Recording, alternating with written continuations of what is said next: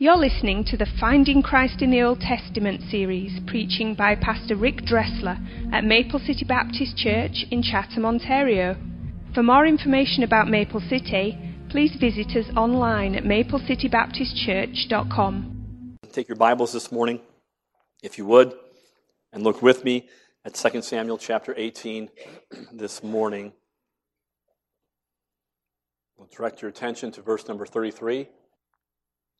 2 Samuel 18, verse 33. And again, what I'd like you to do this morning as we come to this text, you know the story. We have been here. We have looked at the life of David. We find him now with the news of his son's passing. And I want you to hear again the words that we find in verse 33 as we sort of dissect them again this morning from last week. And the king was much moved and went up to the chamber over the gate and wept. And as he went, thus he said, O my son Absalom, my son, my son Absalom. Would God I had died for thee, O Absalom, my son, my son. This is the word of the Lord.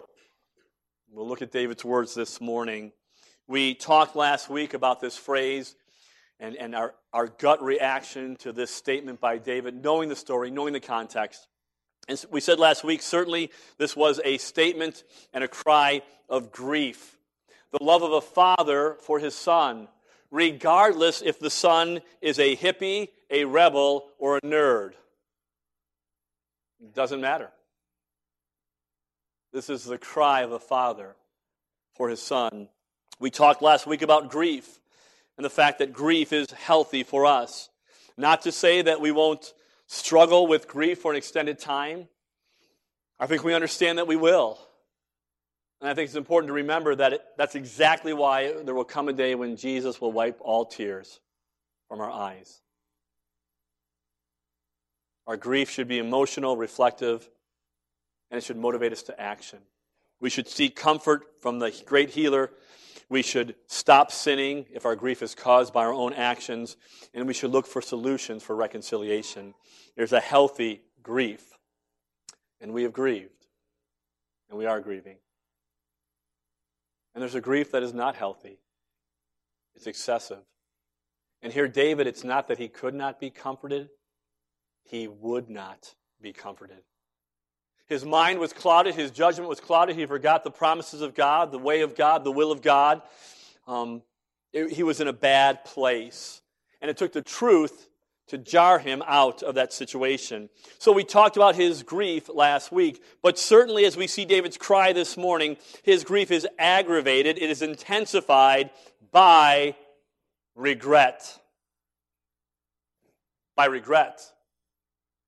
We hear David's cry, my son, my son, Absalom, my son. Now, we've been doing something in our church over the last several weeks now where I'll send out a little email to tell you where we're going and what we're talking about. And this week we said we'd talk about this cry of regret. Now, as you, I hope, looked at the text, as you read around the text, as you thought these things through, what might you suppose that David would have regrets over? Any idea this morning what might be a regret for David as he cries out, My son, my son, Absalom, my son? Not all at once, please. Joanne? His slackness as a father. Certainly, as we know of the life of David, we see that there certainly must be regret over his son when it came to his parenting. Listen, let's just put it out there. David started off completely the wrong way. He had multiplied wives.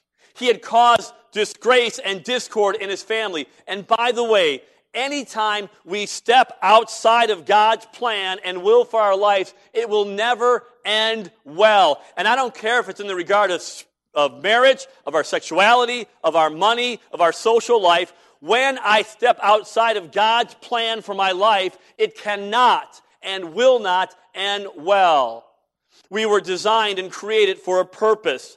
That purpose is to please God. And in the pleasing of God, we find total fulfillment and joy and blessing. And outside of that, we find frustration, disappointment, and disaster. And certainly, David now looks back at his life as a father and he cries for a son. He made a mess of his family. We also know that David played favorites. When his firstborn Amnon was killed by his brother Absalom for raping his sister, you talk about dysfunction, right? It didn't just happen with Jerry Springer and Dr. Phil, right? This is humanity. It's dysfunctional. His home is dysfunctional. And so he loses his eldest son, and the Septuagint helps us here because it says David would not trouble Amnon or Absalom, uh, or I'm sorry, he would not trouble Amnon, the firstborn, after he raped his sister, because he loved him and he was his firstborn. And here is David in his household playing favorites. Now listen, every mother should tell every one of their children, You're my favorite. And at the funeral, they can all fight and figure out who that was. All right? And if you're sitting here right now and your mother told you that, you know it was true for you, right? But David played favorites in the home. He literally had favorites. He did not correct bad behavior. He ignored issues. And he, and he, he did not praise Absalom openly for two years. He reprehended him openly for two years, the complete opposite. David's hand stabbed Absalom's heart. And as he cries, My son, my son, would to God I died for you, maybe, just maybe, David should have thought about living for his son. Regret over his son. Now listen to me. Understand what I'm saying this morning. Parents have an awesome weight and responsibility, and we are to do our best and to live our best before our children. But the truth is, even under those circumstances, there are rebels. We talked about this morning in our parenting class. You do your best, you give everything you have, and that child ultimately makes their own decision. Listen, don't beat yourself up about that because God had the same situation. In the Garden of Eden, two people, perfect environment, perfect father, and they rebel against him. But certainly in David's life, we can see misstep after misstep. Certainly, he regretted his son and his behavior as a parent with his son. Is there something else David might be regretting here as he thinks about the loss in his household? Judy? He never forgave him. That's true about, about Absalom. He never forgave him. Never did. It was always a problem and an issue in his life, certainly about his son. Never forgave him. Any other regrets? Ian? He thought he was going to be a Solomon. He thought he would build the temple, right? And that was taken away from him. Certainly it's a regret. The list keeps on growing here. Any other regrets? When David cries out, I wish I would have died instead of you. Anything else you might be thinking about here? Bathsheba. You know the story, right? David says, If only my life might be given instead of yours. In his mind, I'm sure at this stage he goes back to that moment with Bathsheba. David, was it worth it? Would David now say those few moments of pleasure were now worth what has happened in his home? His sin set the sword loose in his household. And remember this David was forgiven of that sin. My dear friend, listen to me this morning. There can be pain in forgiven sin. Grace does not make sin safe. The truth is, nothing makes sin safe. Nothing. Not your personality, not your character, not your charm, not your conniving. Nothing makes sin safe. And the blood of Christ will cleanse us from all unrighteousness, but it does not cleanse us from the consequences of our sin. And in love, we shout out truth. The sin that you're involved in this morning and the sin that you delight in this morning will be your destruction. Grace does not make sin safe. It just doesn't. Can we not hear and feel the regret in David's cry this morning? I think John Greenleaf Whittier helps us here in this poem. He says, Of all sad words of tongue or pen, the saddest are these, it might have been. And we come to a point looking at David's life, and certainly we hear the cry of not only grief, but now intensified by regret. And we say, David, what could have been had you not done this, that, or the other thing? A life full of regrets. And can we not say this morning, it is tragic? It is tragic. Now, before we all get on our high horse and condemn David and point out all the sins that are recorded for us to see in his life, can I ask a simple question this morning? Is there anyone here who would say this morning, you know, as I think about it, I don't have one regret in my life? As I look over my life, no matter how long or short it's been, I don't think I made one decision in my life that I have regretted. I don't think that there's one word that I said that I wish I could have taken it back. I don't think that there is one response that I made to that person, my spouse, my friend, that if I could do it over again, I would. Is there anyone here this morning, because I really want to meet you, if you would say and be so bold, I sit here this morning without one regret. Can I see your hand? Anybody? Because I was ready for you if you said something, so no. No one. Certainly, we sit here this morning and understand we do have regrets. And I think we can maybe at times grieve with David. Uh, oh, would to God it had been different. Now, some of our regrets are, are not life changing, right? Thinking about this truth this week, and I thought, what are some of the regrets of my life? And I thought, well, my one regret is I didn't marry my wife earlier. I married her two weeks into 18 years old of age, right? She was just 10. I do that because if you do, we're 30 years this year, so if you do the math, right? But we couldn't get married earlier except in the states of Kentucky and West Virginia, all right? So, so that wouldn't work. I, I regret that. I regret that as a kid, my first credit card, no one explained to me that that money wasn't free. right? Do you understand that? It's not free. There's, there's actually interest on it, it never goes away. But I think about my own life and understanding regret in my own life. And even this morning, I can flash pictures across my mind while raising my boys that I wish I had not done that. I can see the room. I can hear the words. And it grieves me that as a father I would treat them like that. Right, parents? We've been there. I think about my own marriage and my wife. And there are times I thought, this dear daughter of the king is abused verbally or ignored by me.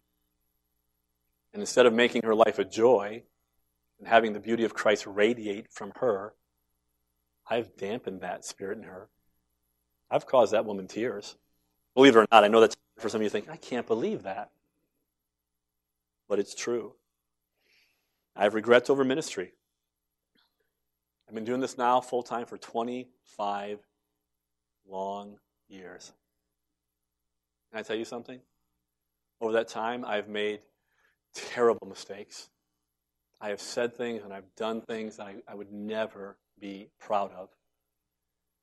There are regrets. I have regrets in my spiritual life. I, I would think at this stage in my life, I am. Dave, how old are you? I'm 47, all right. Um, I, I do that because I do forget he's older than I am. Um, uh, at 47, that I should be further along in my spiritual life. That some of the lessons that are so obvious in Christianity, maybe by this time I should have had, I should have studied, I should have read, I should have applied myself better in these areas, and I regret at 47 that I do not know too many things to count. I have regrets in my Christian life. But there have been times when thinking about my testimony that I've caused shame to the name of Christ through my words or my actions. It's not just Peter denying the Lord. We do it all the time. Regret, regrets. And I would imagine this morning, if we took the time and we were honest and transparent, which we try to do around here, that we could spend hours upon hours talking about our regrets. The problem with regret is this gives us the bondage of shame. We start thinking that God's general attitude toward us is rejection. With regret, we're open because we might be found out. We feel defeated. It fills us with despair as if we're condemned. But David's sins are marked down for us to look at over and over and over again for thousands of years. How would you like your regrets to be in a book that a thousand, two thousand years from that time, people are still talking about? Where do we go with regrets? I said earlier that grace does not make sin safe, and it doesn't. It never will. But listen to me grace does make the sinner safe. Grace doesn't make sin safe. Nothing makes sin safe. Sin is dangerous, disastrous, it is death. But grace does make the sinner safe. It removes the guilt. Grace is the only antidote strong enough to overcome the toxic shame of sin we struggle with. It is the only motivation to, for us to get up when we have fallen. And grace is the only force potent enough to help our heart's desire change and to conform us to the image of Christ. And so this morning, what I'd like to do in the time that we have left is I want to look at David's life now and see how God speaks of David a thousand years after this incident. And then I want to look at another New Testament character that I'm sure this morning, as I call his name, you will know he had tons of regret. I want you to see how grace operates in their lives. So this morning, if you would, take your Bible and look at Acts chapter 13 this morning. Acts chapter 13. look with me, if you would, at verse number 22. We come to the story of Paul. He's in Antioch and he is preaching, right? Paul, the apostle of Christ, preaching, inspired by God, filled with the Spirit of God, and Luke writing this account of the message. And so he's giving a brief history in this message before he gets to the main point. And he says in verse 22 And when he had removed him, speaking of Saul, he raised up unto him David to be their king. Now listen, this is written a thousand years or so after David's story. And Paul could have said anything about David. I mean, we have his whole life story. He could have brought up anything about David, and the Spirit of God could have prompted him to bring up anything about David in this text. I want you to see God's attitude toward David as Paul preaches. It says that he raised him up, David, to be their king. Now, watch this. To whom also he gave testimony and said, I have found David, the son of Jesse, a man after my own heart, which shall fulfill all my will. Of this man's seed hath God, according to his promise, raised unto Israel's Savior, Jesus. Do you want to talk about grace? When God could have said anything about David and his life and his mess and his regrets with his son, with his sin, what he chooses to say about David is, I have found a man after my own heart who will fulfill my will. And through that mess of a life comes a Savior, Jesus Christ. The glory of grace. Grace. Let's look at another character this morning. We'll, we'll concentrate on this as we bring this to a close. But 1 Timothy chapter 1, we see grace in David's life, how God views David after all of the mess, after all of the regret, after all of the struggles. 1 Timothy chapter 1. Uh, who wrote 1 Timothy? Do you know? Not Timothy. That's a, that's a bet. Don't say Timothy. Who wrote 1 Timothy? He wrote almost half of our Bible. Bruce? Paul. You know Paul? He used to be called Saul. It's an easy change from Saul to Paul. Not bad. Saul has a past. Saul has a history. Look what he says now in 1 Timothy chapter 1 verse number 12. And I thank Christ Jesus our Lord, who hath enabled me, for he counted me faithful, putting me into the ministry. Who, verse 13, was before a blasphemer and a persecutor and injurious. Paul sits back and he writes to Timothy and says, Listen, I'm in the ministry now. God counted me faithful, but I want you to know something. I have a past. And in my past, right, it sort of looked like this public enemy number one against Christianity. In our day and age, literally, Paul would be considered an extremist and a terrorist. He was going to wipe out Christianity. That was his goal. He, was, he thought he was doing the will of God. He was going to take them, draw them from their homes, drag them to prison. He consented unto Stephen's death. This was Paul's past. Now, I got to tell you something. I don't know about you, but I think if that was my past, I might have a few regrets. Right? Paul says, This is, this is my past. This is who I was. And then he says, But I obtained mercy because I did it ignorantly. Now, mercy is a little different than grace. He gets mercy because of grace, right? Grace removes the guilt. Mercy is kindness. He's getting now something he doesn't deserve. God's kindness because of God's grace. And he goes on there. He says, in verse number 14. And the grace of our Lord was exceeding abundant with faith and love which is in Christ Jesus. This grace overflows. It overflows. And I think this morning it would be wise for us to try to get our head around the idea of grace.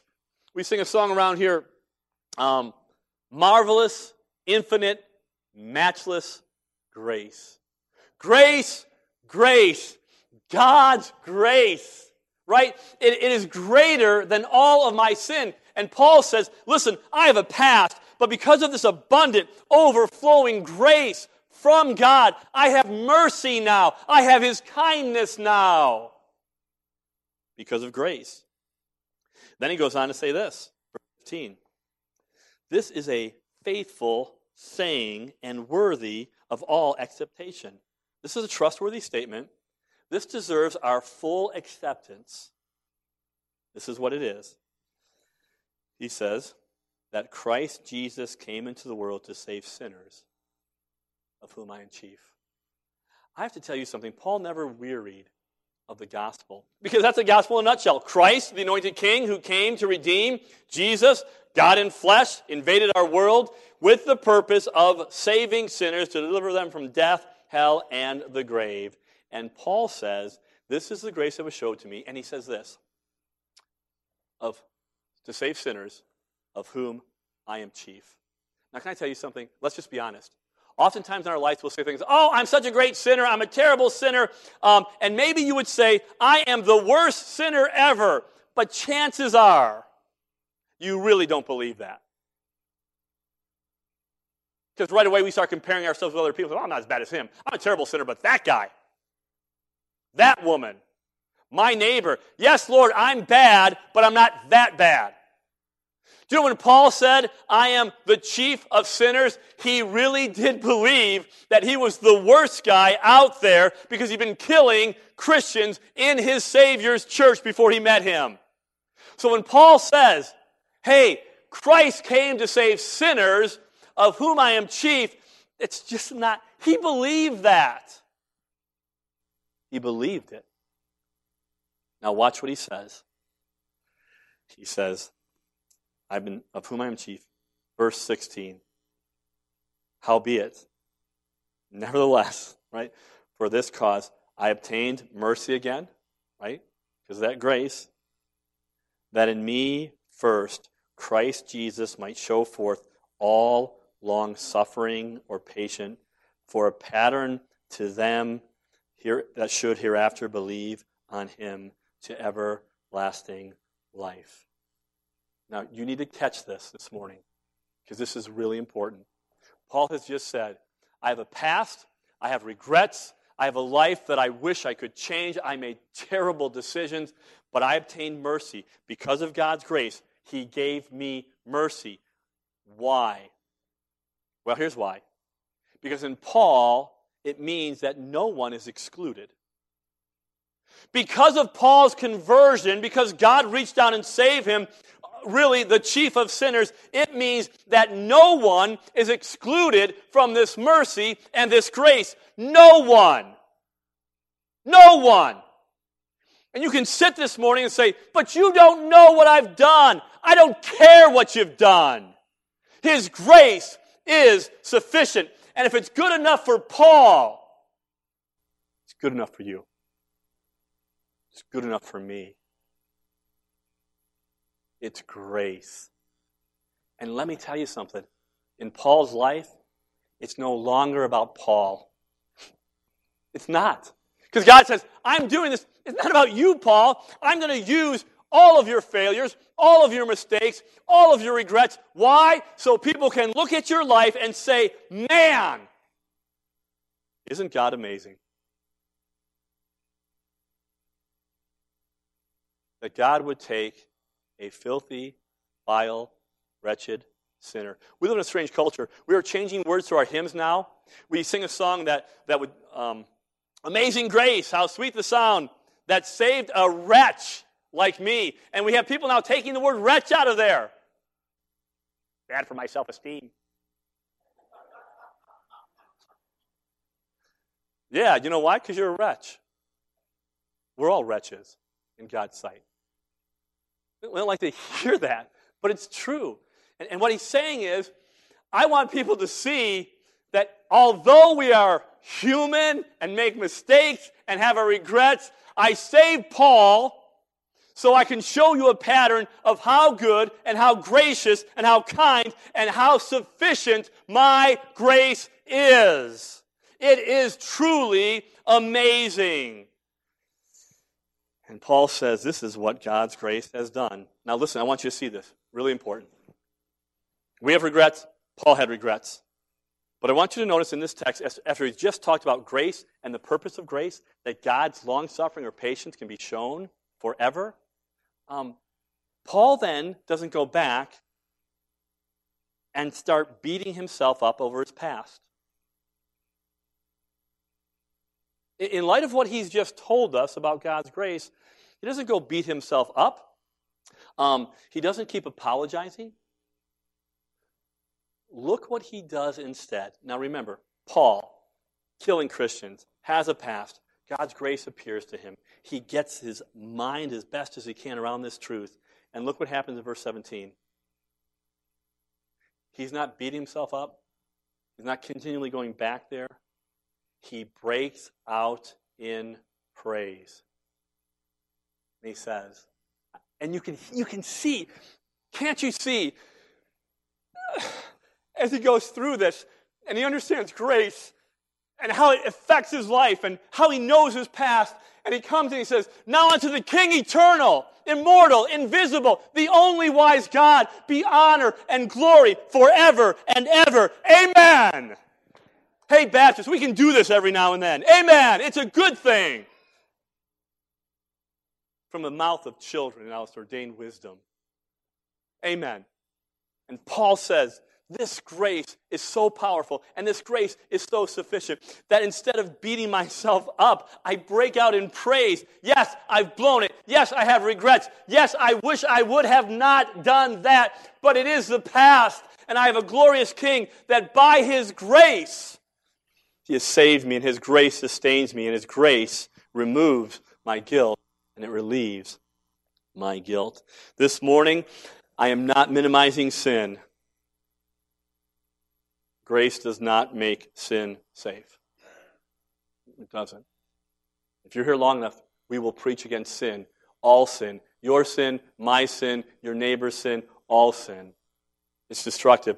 I am not minimizing grace, but this morning what I am doing is I'm maximizing our Savior. I'm maximizing our Savior. Because grace doesn't make sin safe, but I want to tell you something grace makes the sinner safe. I think Newton helps us with this. If you don't know John Newton, you know this amazing grace. He wrote it. You know his past? He was a slave trader. He was a vile, wicked man. So vile and wicked, as a captain of a ship, um, his crew wanted to kill him.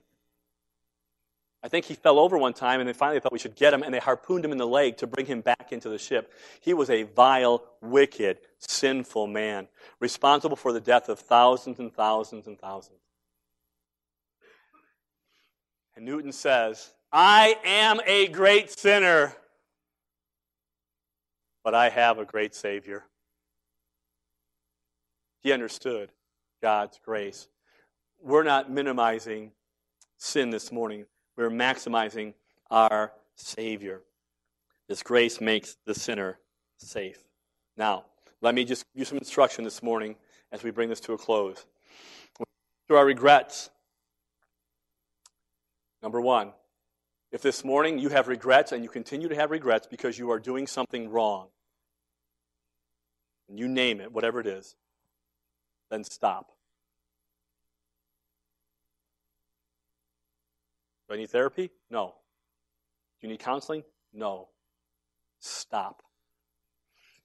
God's grace that saved you and paid the penalty for your sin is the same grace that enables you to have power over sin.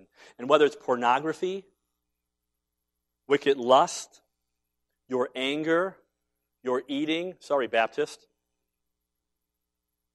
no matter what it is, by God's grace, I don't have to keep on going back here and feeling guilty. I can submit to the Spirit of God. I can have victory. You can have victory. We have the Spirit of God that raised up Jesus from the dead, lives within us. And when I yield to the Spirit and not the flesh, by His grace stopping, right? Don't leave a vacuum. Replace that void with the right thing, the Word, the Spirit, accountability, a church, but stop. Or you will continue to have regrets for the rest of your life because you keep on doing the wrong thing. So stop. Number two, if that's not you, then accept grace this morning.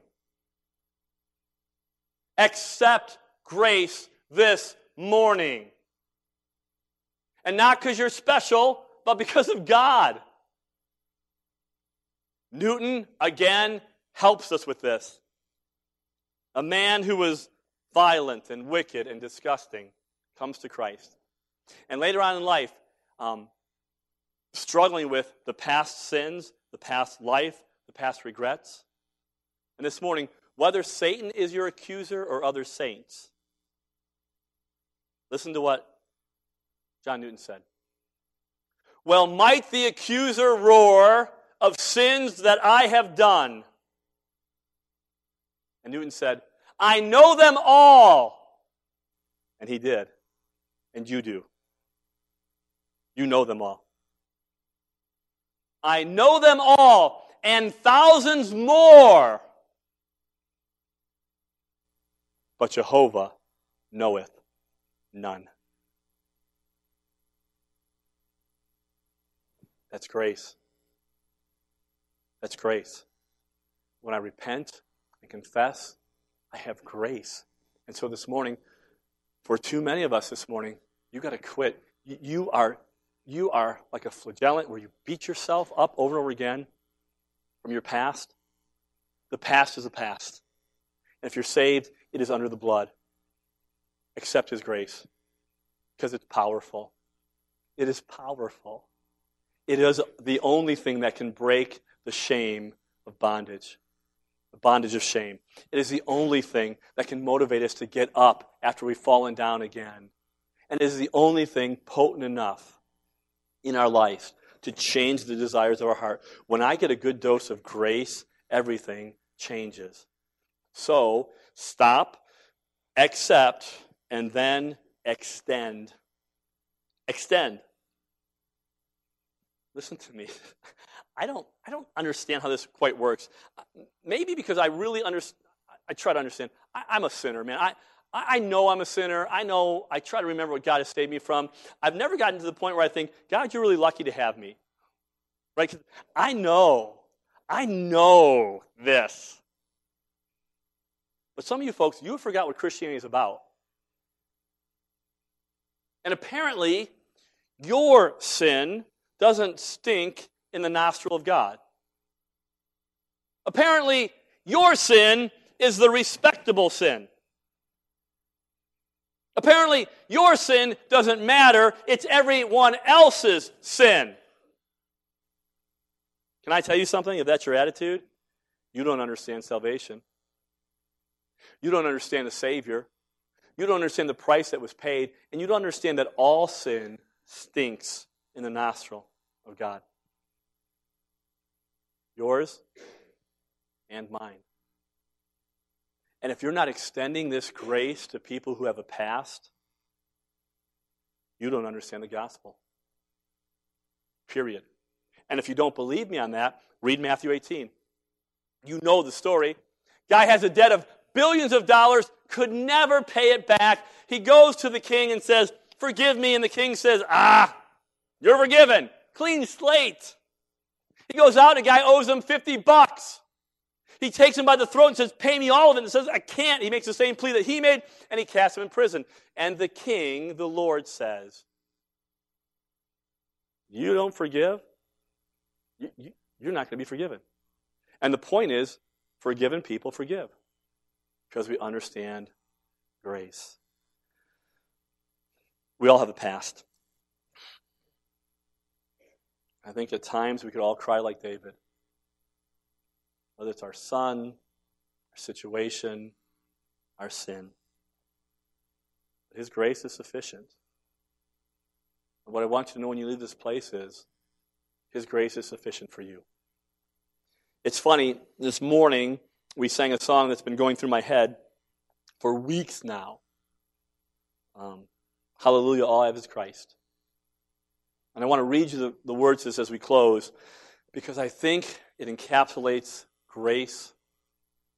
And I think as we understand this, it will empower us to finally break the bondage of shame, regret, and that we would allow Christ to take this ransom life now and use it for his honor and glory.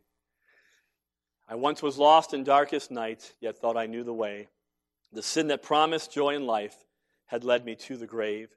I had no hope that you would own a rebel to your will, and if you had not loved me first, I would refuse you still. But as I ran my hell-bound race, indifferent to the cost, you looked upon my helpless state and led me to the cross. And I beheld God's love displayed. You suffered in my place. You bore the wrath reserved for me. Now all I know is grace. Now, Lord, I would be yours alone and live so all might see. The strength to follow your commands could never come from me. O Father, use my ransom life in any way you choose, and let my song forever be. My only boast is you. Hallelujah. All I have is Christ. Hallelujah. Jesus is my life. Grace, grace. Wonderful grace. Let's pray.